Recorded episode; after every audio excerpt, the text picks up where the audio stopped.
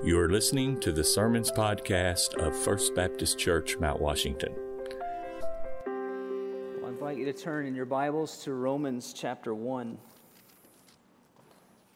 I appreciate Mark singing that song. That song is based on part of our text today from Romans chapter 1, verse 7. Just saying, uh, turn to Romans is a little bit breathtaking uh, for me. Romans has been called the Mount Everest of Paul's letters. And uh, when you stand back before it and look at uh, all that is there, uh, it's both awesome and intimidating. And I'm excited and then a little bit nervous at the same time. Sinclair Ferguson wrote this This is a book, perhaps more than any other letter that has ever been written in history that has shaped and molded the Christian church. I think that's true. I think about my own uh, heart and life of the impact that Romans has had on me. I was saved by the gospel that is taught here uh, in Romans. Um, I was uh, memorized, I memorized the Romans road to salvation. Many of you perhaps have done that as well uh, in, in your upbringing.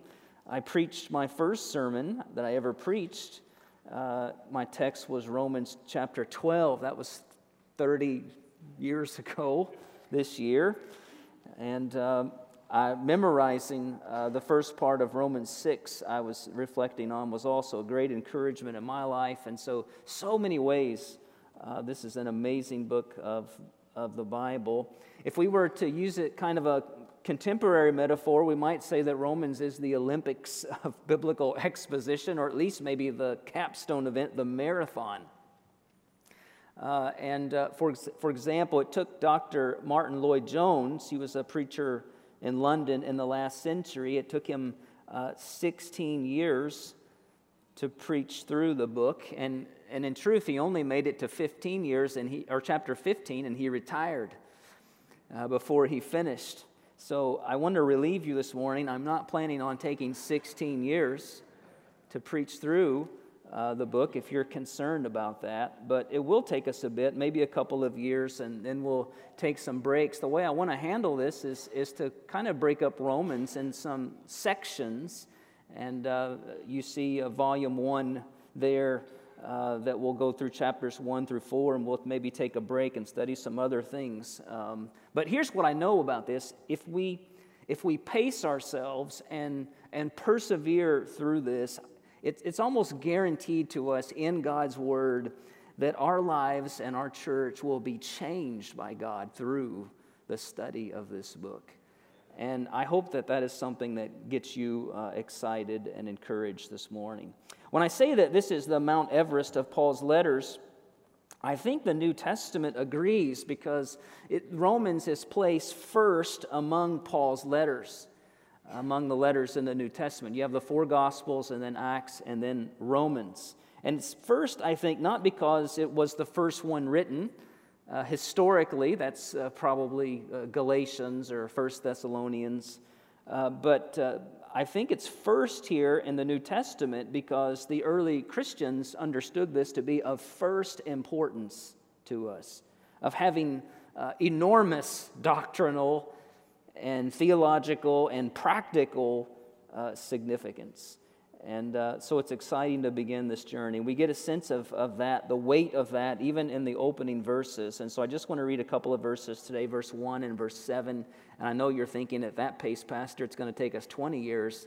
Um, but I think it's good for us to have some introductory kind of, of things. And so Romans 1, verse 1 says, Paul, a servant of Christ Jesus, called to be an apostle, set apart for the gospel of God.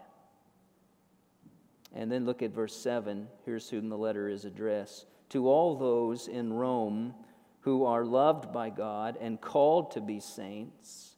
And here's just taken from our, our song was taken from this grace to you and peace from God our Father and the Lord Jesus Christ. Let's pray together. Father, please help us now as, uh, as we open your word and, and seek to understand it better, Lord. We acknowledge again that these things are, uh, your Holy Spirit is necessary to help us to understand and apply these things into our hearts and lives. And we pray for that. We pray that you would transform us uh, by your word, the Spirit. Uh, in our lives. And I pray that you would use me as your servant today. I pray that you would increase and I would decrease and your word would go forth. And I pray it in Jesus' name. Amen. I want us to begin our series uh, by asking and answering the question why Romans? Or why preach Romans? Because there are lots of other books of the Bible out there that we could have uh, picked up today and started preaching, or there's lots of other topics we could have taken up to, to uh, spend our time thinking about. So, why, why Romans? Or, or maybe in a different way, why, what, what do we hope to achieve by preaching Romans? What do we hope that would, that would come out of this? The answer to that is directly is tied directly to another question, uh, which is even more fundamental: is why did Paul write Romans? Why did he write Romans? This is a very important uh, principle uh, in Bible study. When we sit down and read the Bible, whether we're at home uh, in our quiet times or whether we're in a Sunday school class or, or here, uh, it's important that we focus on this. We, we need to know not only what does the Bible say, but why was it written? What was intended? Paul did not I don't think so anyway. I don't think Paul sat down on one Sunday afternoon and he said, You know, I don't have much to do today. I think I'm going to jot down a few things for the Romans. You know, maybe a little bit here and there, and, and then I'll send this to them, and I hope that they're interested in knowing what to say. I don't think Paul approached this at all in that way. Paul had an intended purpose for writing this letter. And that, that is always what we are after when we sit down to read and study the Bible. We don't begin Bible study, a private Bible study, or, or in a corporate kind of setting. We do not begin with, What does the Bible mean to me? That's a bad place to start. We, we have to begin with, What did Paul intend for this to mean? What did he mean it to mean? Uh, to what purpose did he write? And here's why this is so critical for us. The Bible does not mean something now that is different than what it meant then. Uh, its meaning does not change. The Bible's meaning has not changed from the time that, that it was uh, penned by Paul and other writers to this day. The meaning has not changed. So we have to find out what it meant then in order to understand better what it means now. And that principle should always guide your Bible study. When you open the Bible, what did it mean then? What did the author mean for this, uh, intend for this to mean? So, why does Paul write Romans? What was his purpose? What were his reasons? Those are the very same reasons why we would ever pick up the book to study it today and preach on it today. Uh, the only way to find those reasons is from the, the text. Paul is not here. We can't ask him, Why did you write Romans? Maybe in heaven we'll get to ask him that. Uh, but he's not here today, so all we can do is look at what he's written and study it and begin to see what themes emerge, what, what, uh, what points did he give emphasis to, what, what things did he share in the book that would, that would say, this is what, why I intended to write this and what I intend for you to receive from it. I want to draw your attention to at least four of those today that I hope will kind of frame and, uh, our study, begin our, our study of, of Romans. First of all, Paul's reason for writing Romans was to establish us in the gospel. To establish us in the gospel. Uh, we are introduced to the gospel in the very first verse, aren't we? Paul, a servant of Christ Jesus, called to be an apostle, set apart for the gospel of God.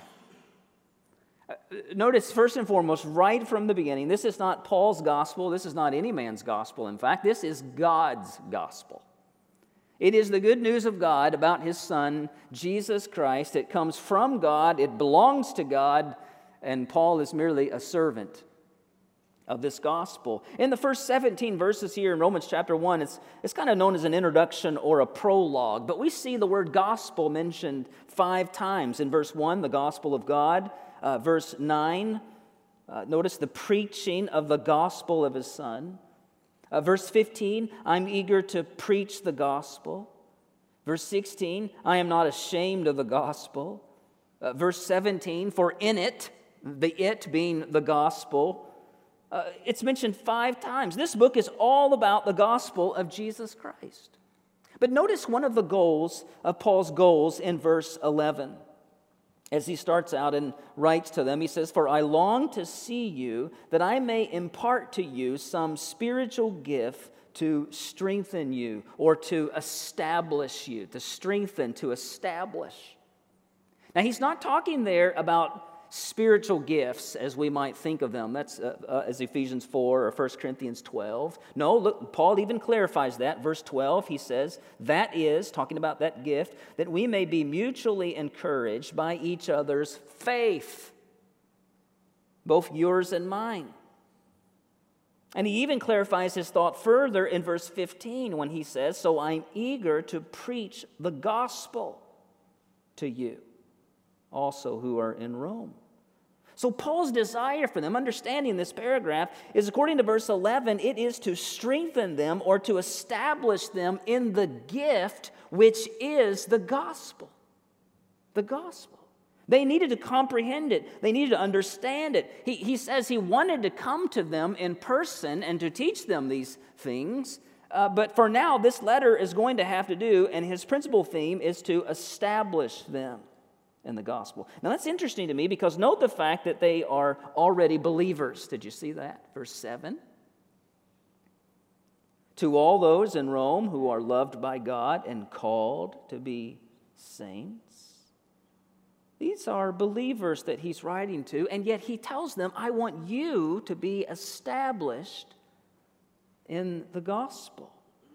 Now, sometimes we think about the gospel, we rightly assume that uh, there is evangelism that is intended by the teaching and preaching of the gospel. But notice here, according to Paul, there is also sanctification, not just evangelism, but spiritual growth that is tied to the gospel. Spiritual gro- growth that comes from Christians, uh, the growth of Christians. In other words, how does the church grow? How, how do Christians grow and, and be fruitful? Well, according to Paul here, it is not because we depart from the gospel, but rather it is because we focus on the gospel more. The need for us to be established in the gospel. We don't need less preaching of the gospel, we need more preaching of the gospel in order to grow. I've heard some folks say, uh, Pastor, you sure preach the gospel, and uh, but boy, it's a shame that there aren't many lost people here uh, to hear that gospel. Uh, I do preach the gospel for lost people. And, and, I certainly want as many lost people as possible to hear it because, even as Paul says, it, it is the gospel is the power of God for salvation to everyone who believes. But please know that I also preach the gospel for saved people. For you. Why is that? Because it's how the church grows. It's how Christians grow by focusing more and more on the finished work of Jesus Christ, his life, his death, his resurrection, his coming again, and all things that pertain and flow from this glorious gospel. It is the gospel that grows us spiritually. What these Roman Christians needed was to be strengthened and established in the gospel. And, and brothers and sisters, they, the needs of today's church are no different. Our church, or any other church for that matter, it needs the gospel of Jesus Christ more than anything else. Jared Wilson and makes a good point on this when he uh, talks about the temptation uh, today is to treat the gospel as past tense for Christians and present tense for unbelievers. In other words, the thought uh, process is once you get the gospel, then you just need to move on to other things. Or as Wilson says, the gospel, uh, he puts it this way the gospel is not Christianity 101, it's the entire degree program. I couldn't agree uh, more with that. Paul said in 1 Corinthians 15, it's of first importance that the gospel is the central, is central to the church. It's the hallmark and the centerpiece of all the church does. It's the power of God in the church. Joel Lindsey writes this A gospel centered church is so because the gospel is the engine that propels its mission. The gospel is the primary lens through which we view the world and people and things in it. In other words, it drives everything that we do. All of our teaching, all of our programs, our ministries, our missions, they're all to be connected to the content of the gospel. And so it's clear one of the reasons Paul writes Rome is, to Romans is that he wants them and he wants us to be established in the gospel, to be strengthened in the gospel. Notice another purpose Paul has for writing it is to unite us around the gospel. It is to unite us or to bring harmony. This is, uh, as you read the book of, of Romans, the letter of Romans, you, you find that one of Paul's primary aims was to bring harmony to the church uh, so that uh, in this particular church, the Jews and the Gentiles would come together and live and worship God. And, and it's a key point in, in what Paul is saying here in his writing is that this kind of unity in the church could only be attained through the gospel. Let me give you a small sampling of what I'm talking about. The first one here is in chapter 1, verse 16. You know this verse. He says, For I am not ashamed of the gospel, for it's the power of God for salvation to everyone who believes, to the Jew first, and also to the Greek. He goes out of his way to, to make that statement. He's talking about the gospel being the power of God for salvation to everyone who believes. In other words, the Jew is saved the same way a Greek is. They are both saved through the gospel. If you turn to chapter 3 for a moment, verses uh, 29 and 30, Paul reiterates this, though slightly different. He asks this question uh, Or is God the God of Jews only? Is he not the God of Gentiles also? Paul answers, Yes, of Gentiles also, since God is one. Who will justify the circumcised by faith and the uncircumcised through faith? In other words, how are Jews and Gentiles saved? They're saved the same way by faith in Jesus Christ. The good news of the gospel. As he goes on and he explains so much of this gospel, all the way through chapter 12, we, uh, we see Paul begin to apply the gospel there. In chapter 12, verse 5, he has this uh, statement for them, this challenge, and he says, So we, though many, are one body in Christ and individually members one of another. He tells this church we are one body, both Jews and Gentiles, through our faith in Christ.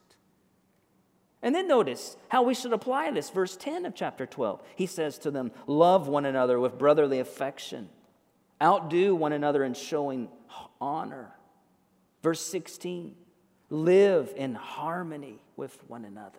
Do you see that theme beginning to, to emerge? You turn all the way to the end, chapters 14 and 15, and there is, a, if you just notice the headings there, there's, there's a lengthy uh, teaching for us on how the gospel empowers us to live in harmony with one another. Climaxing with chapter 15, perhaps verse 5, 15, verse 5, when he says, uh, May the God of endurance and encouragement grant you to live in such harmony with one another in accord with Christ Jesus. So, his aim, part of his aim in this letter is to bring unity around the gospel. This was an important uh, issue. Uh, historically, we know that the uh, Jewish Christians here were expelled from Rome by Emperor Claudius around the year 49 AD. So the Jewish Christians were booted out of Rome. But about five or six late years later, Claudius died. And there was a a new emperor who came, and the Jewish Christians came back into Rome. Uh, commentator Christopher Ash shares an illustration which might be helpful for us. We might imagine in the church at Rome that there, at the particular time, there were uh, Jewish and Gentile believers together, and there was a couple of Jewish people. That's uh, uh he says, imagine their names being Joseph and Simeon, uh, good Jewish names. And Joseph was the church treasurer there, and, and Simeon the church uh, secretary, and they're both occupying their places in the church at Rome. And then all of a sudden, Claudius kicks them out and all the other Jewish Christians out of the country. And somebody has to take over. So there's some couple of Gentile believers. And so we might uh, imagine their names being Linus and Julius. And Linus and Julius are faithful brothers in Christ, Gentiles. So they step into, somebody's got to do this job of, of, of, church secretary and church treasurer. And so they do so, and they serve faithfully for, for five or six years or so. And then uh, Emperor Claudius dies, and Joseph and Simeon come back. And you know what will happen. Joseph and Simeon want their jobs back, don't they? And, and they begin to say, well, you know, we, we, would like our position. After all, we're Jews. And remember, the gospel is for the Jews first. And so naturally, we should be first. But then there's Linus and Julius who've been serving faithfully for several years now, and they're believers too. And so it's, it's not difficult to see that such a scenario might play out and all of the factors that might come. And I know that nothing like that ever happens in the church today, does it? Nobody ever gets bent out of shape about doing things and so and, and so. But, but the church in Rome is like every church, it, it, it needs, uh, it's not a natural place of harmony and peace because we're all sinners, right? And we all tend to think more highly of ourselves than we ought. So, what's Paul's solution to this? What is he going to say to them in writing this letter? I know you're shocked by the answer, but he tells them the gospel. The gospel. Expounds the depths of the gospel, and his aim, he tells them several places throughout the letter, is to bring them into unity, Jews and Gentiles together in harmony in the church. And so, one of the things we need to ask as we study this book is how does the gospel promote uh, church unity? How does it promote unity in our church today? How does it promote harmony uh, in us? In our church, as far as I know, we don't have a big division between Jews and Gentiles. If there's a big division between Jews and Gentiles, someone, someone tell me. But, but, I, but I know this is evident to everybody that we are living in a world and in a time that is becoming more and more divided, aren't we? Uh, and we must not forget, church, the message that, that the basis of our unity uh, is not found in the things of this world. It, is not found in politics or, or ethnicity or socioeconomic status or any of those things. Our unity is in the gospel of Jesus Christ. That is what brings us together. And the more we focus on the gospel, the more we as believers will be brought together in harmony. This is what Paul teaches us. There's an old story about a congregation uh, who had, uh, at the time, were bickering over the use of a, a musical instrument in the church. And half of the congregation wanted to use the piano in the church service, and the other half didn't. The other half felt it was a tool of the devil, that piano, they would say. One Sunday morning, people came to worship, and lo and behold, there was a new piano on the stage. To the horror of half the congregation, it was played in worship. Imagine that. Half the church got up and left. The next Sunday, everybody came back, but the piano was missing. And those who bought it back, they couldn't find, those who bought it, they couldn't find it. They looked for all over the place, forever building. All, they were looking everywhere. Months went by, accusations flying back and forth. And about a year later, the piano was found. And it was found in the baptistry. Imagine that. It had been in the baptistry all along. It reminds us another reason Paul is writing, and the reason why we're studying it is, is to partner together for the spread of the gospel.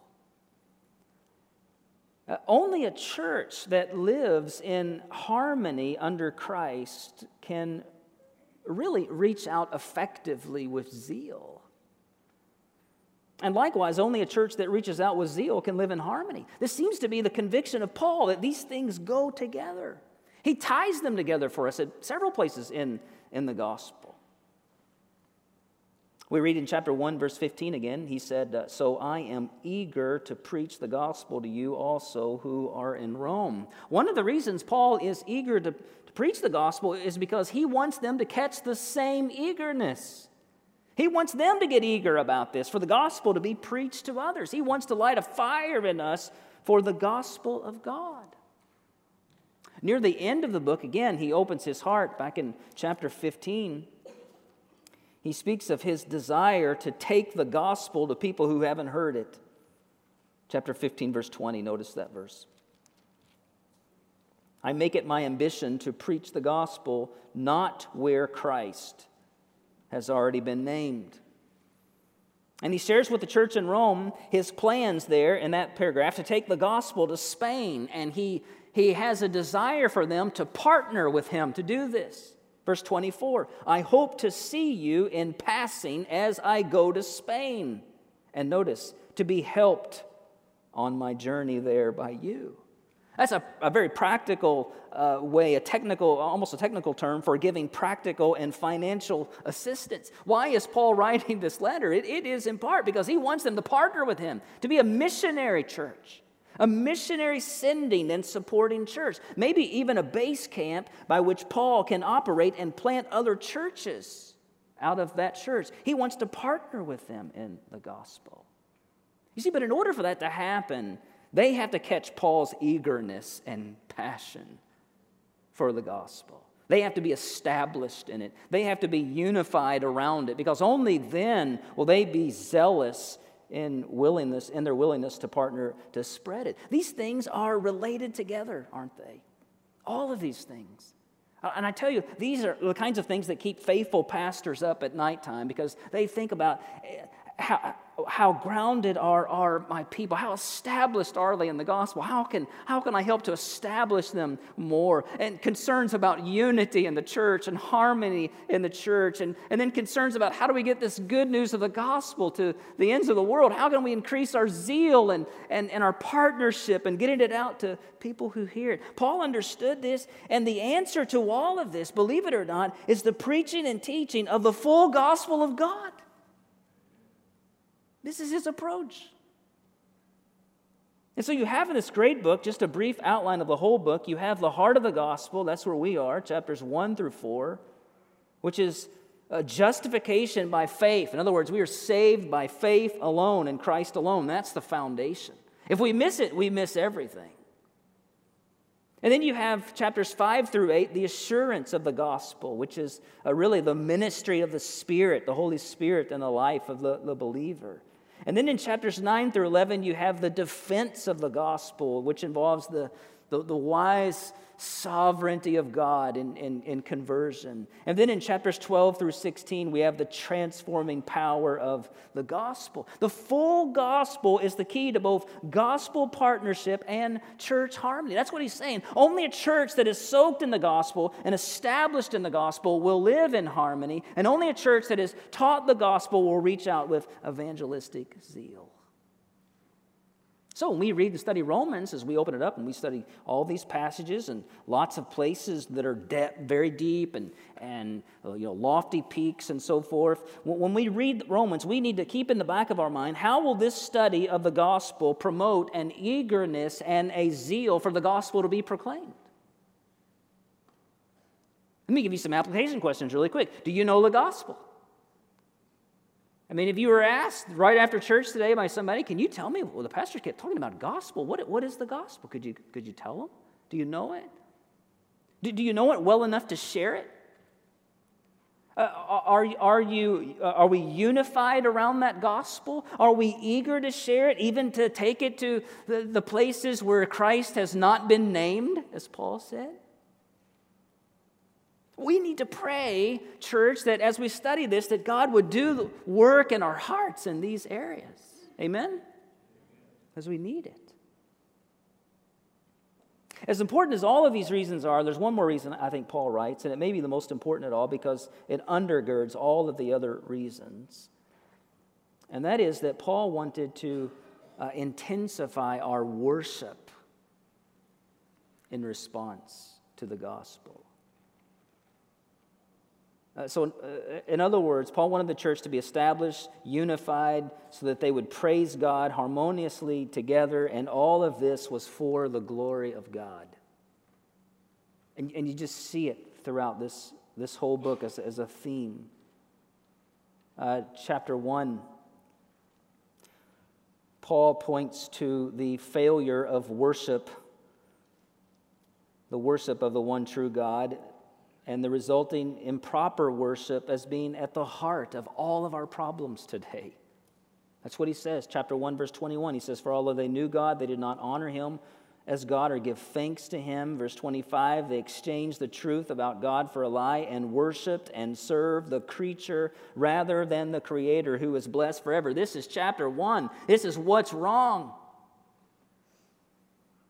And so it's not surprising then, as Paul begins to unfold the gospel as the answer, he begins to discuss the implications of this. In, in chapter 5, we read three times in the first 11 verses that Paul just pauses to say, We rejoice, he says. Here's one example, chapter 5, verse 2. Through him, Jesus, that is Jesus, we have also obtained access by faith into this grace in which we stand, and we rejoice in hope of the glory of God. In other words, these truths about the gospel should intensify our, our worship. There's, there's many more, just a couple of more. Uh, uh, he reflects on, uh, in chapters 9 through 11, that incredible section there about the, the, the, mysterious nature of God's sovereignty and salvation. As he finishes that, chapter 11, verse 33, he just pauses and he says, Oh, the depth of the riches and wisdom and knowledge of God, how unsearchable are his judgments, how inscrutable his ways. He just praises God for this gospel. Uh, in chapter 15, he describes Christ's work in bringing us together in the gospel, and he gives them the purpose for this. This is uh, chapter 15, verse 6. I know your fingers are getting a good workout today. Uh, chapter 15, verse 6 he, he gives the purpose for their unity. He says that together you may with one voice glorify the God and Father of our Lord Jesus Christ. Paul wanted the church, ours too, to be strengthened in the gospel, unified around it, and that we would be characterized by fervent, heartfelt worship of God. A worship. Uh, that is not detached, by the way, pr- from profound theological truth, doctrine, but a worship that is grounded in that doctrine and truth. The beauty and depth of the gospel should lead us to worship. This seems to be part of the effort, too, of the spread of the gospel. The, the reason Paul wants to spread the gospel is because he believes with all of his heart that God is so great that there ought to be more worshipers of God today on the planet. Do you believe that? More worshipers are God, and, and here, worshiping with us, and in churches all around the world. This should lead us, uh, perhaps the climax, uh, one of the climax verses of the book, Romans chapter 12, verse 1. This was the text of my very first sermon 30 years ago. To present your bodies as a living sacrifice, holy and acceptable to God, which is your spiritual, what does it say? Worship, isn't it? Worship.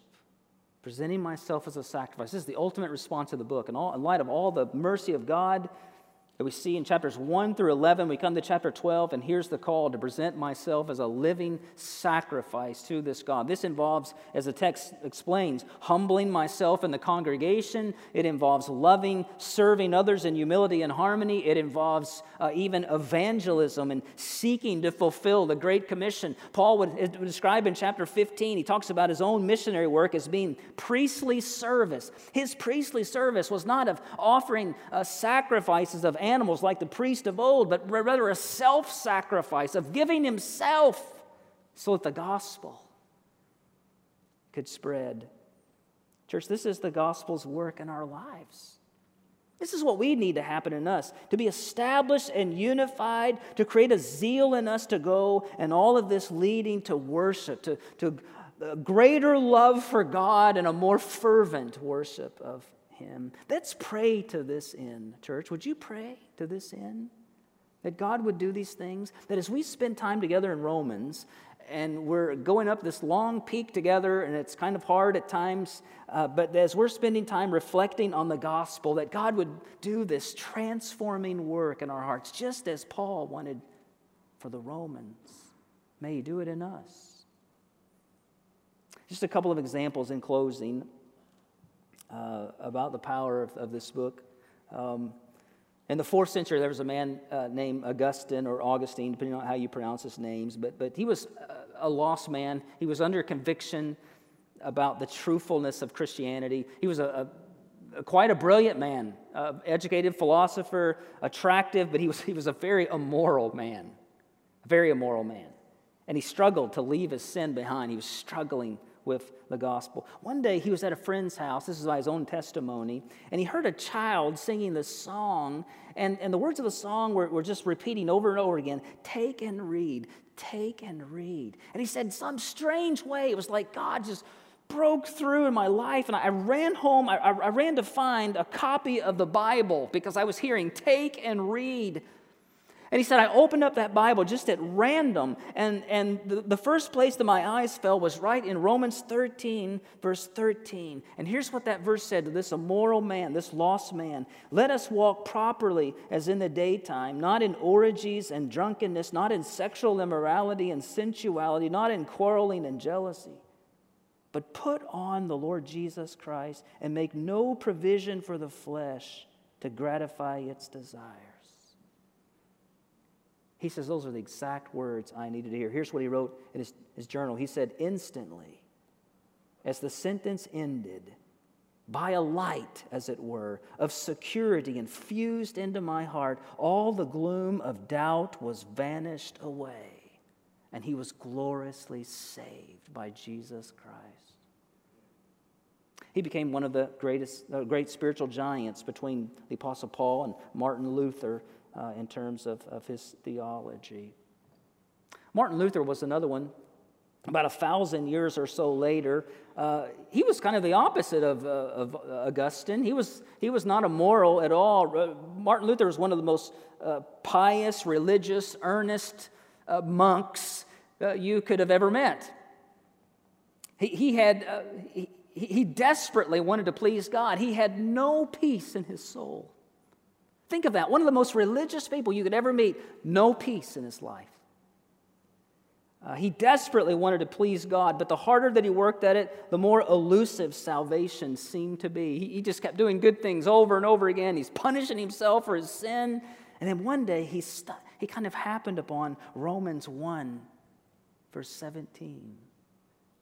And it says, For in it, that is speaking of the gospel, remember, for in the gospel, the righteousness of God is revealed from faith for faith, as it is written, the righteous shall live by faith. And when Luther read that verse, he realized that the righteousness that he needed and he longed for so much was not a righteousness that he could earn himself. It was not a righteousness that it could be earned by all of his good works and his attempt at, at to please God through his religion. But rather, what he needed was a righteousness outside of himself, a righteousness from God. And he learned in that verse, as it teaches, that that righteousness from God is given to a person as a gift, and it's given when they put their faith in Jesus Christ, taking God at his word and believing. And Luther did, and he was gloriously saved. What, what a wonderful contrast. I tell you today, whether you are far from God in your sins, or whether you are miserably lost in your religion, the gospel is the power of God for salvation to everyone who believes. Praise God for that. Let's pray today. Uh, Father, uh, thank you so much for the power of the gospel, Lord, and we are uh, eager and excited, Lord, to, to dive a little deeper into it and to understand it, Lord. But our prayer is that you would use it to transform us. And we recognize, Lord, that that first transformation that needs to happen and has happened in many folks' lives who are here, but maybe there are some here in which it hasn't happened. That is salvation. An understanding that, that Christianity is not about doing a whole lot of good things so that we can earn righteousness for ourselves, but rather it is acknowledging our sin and our need for the righteousness that only God can give through Jesus. We pray for those today that. Um, may be either far from you in their sin or, or miserably lost in their religion and with no peace, that, Lord, they would understand today what you have done for them through the gospel of Jesus Christ, his death, his resurrection, and the free gift of salvation that comes upon our repentance and faith in him. So may they turn today. And Lord, may you for those of us who, who do believe, we pray that you would use your word to, to begin transforming our lives, uh, to be established and to be unified and to be zealous for the spread and, uh, of the gospel, and that our worship of you would be intensified and grow greater. Do these works in our hearts and lives. We pray today in Jesus' name. Amen. As we stand and sing this morning, our invitation hymn is Grace Greater Than Our Sin. What a glorious truth. Let's stand and sing that today. If you need to respond publicly in some way, I invite you to come forward as we sing. Thanks for listening to this podcast. I'm Pastor Jason Clark, and if you don't have a church home, I want to personally invite you to First Baptist Mount Washington. We're striving to be word centered, gospel focused, and community minded. Learn more about our church and our meeting times from our website, fbcmw.org.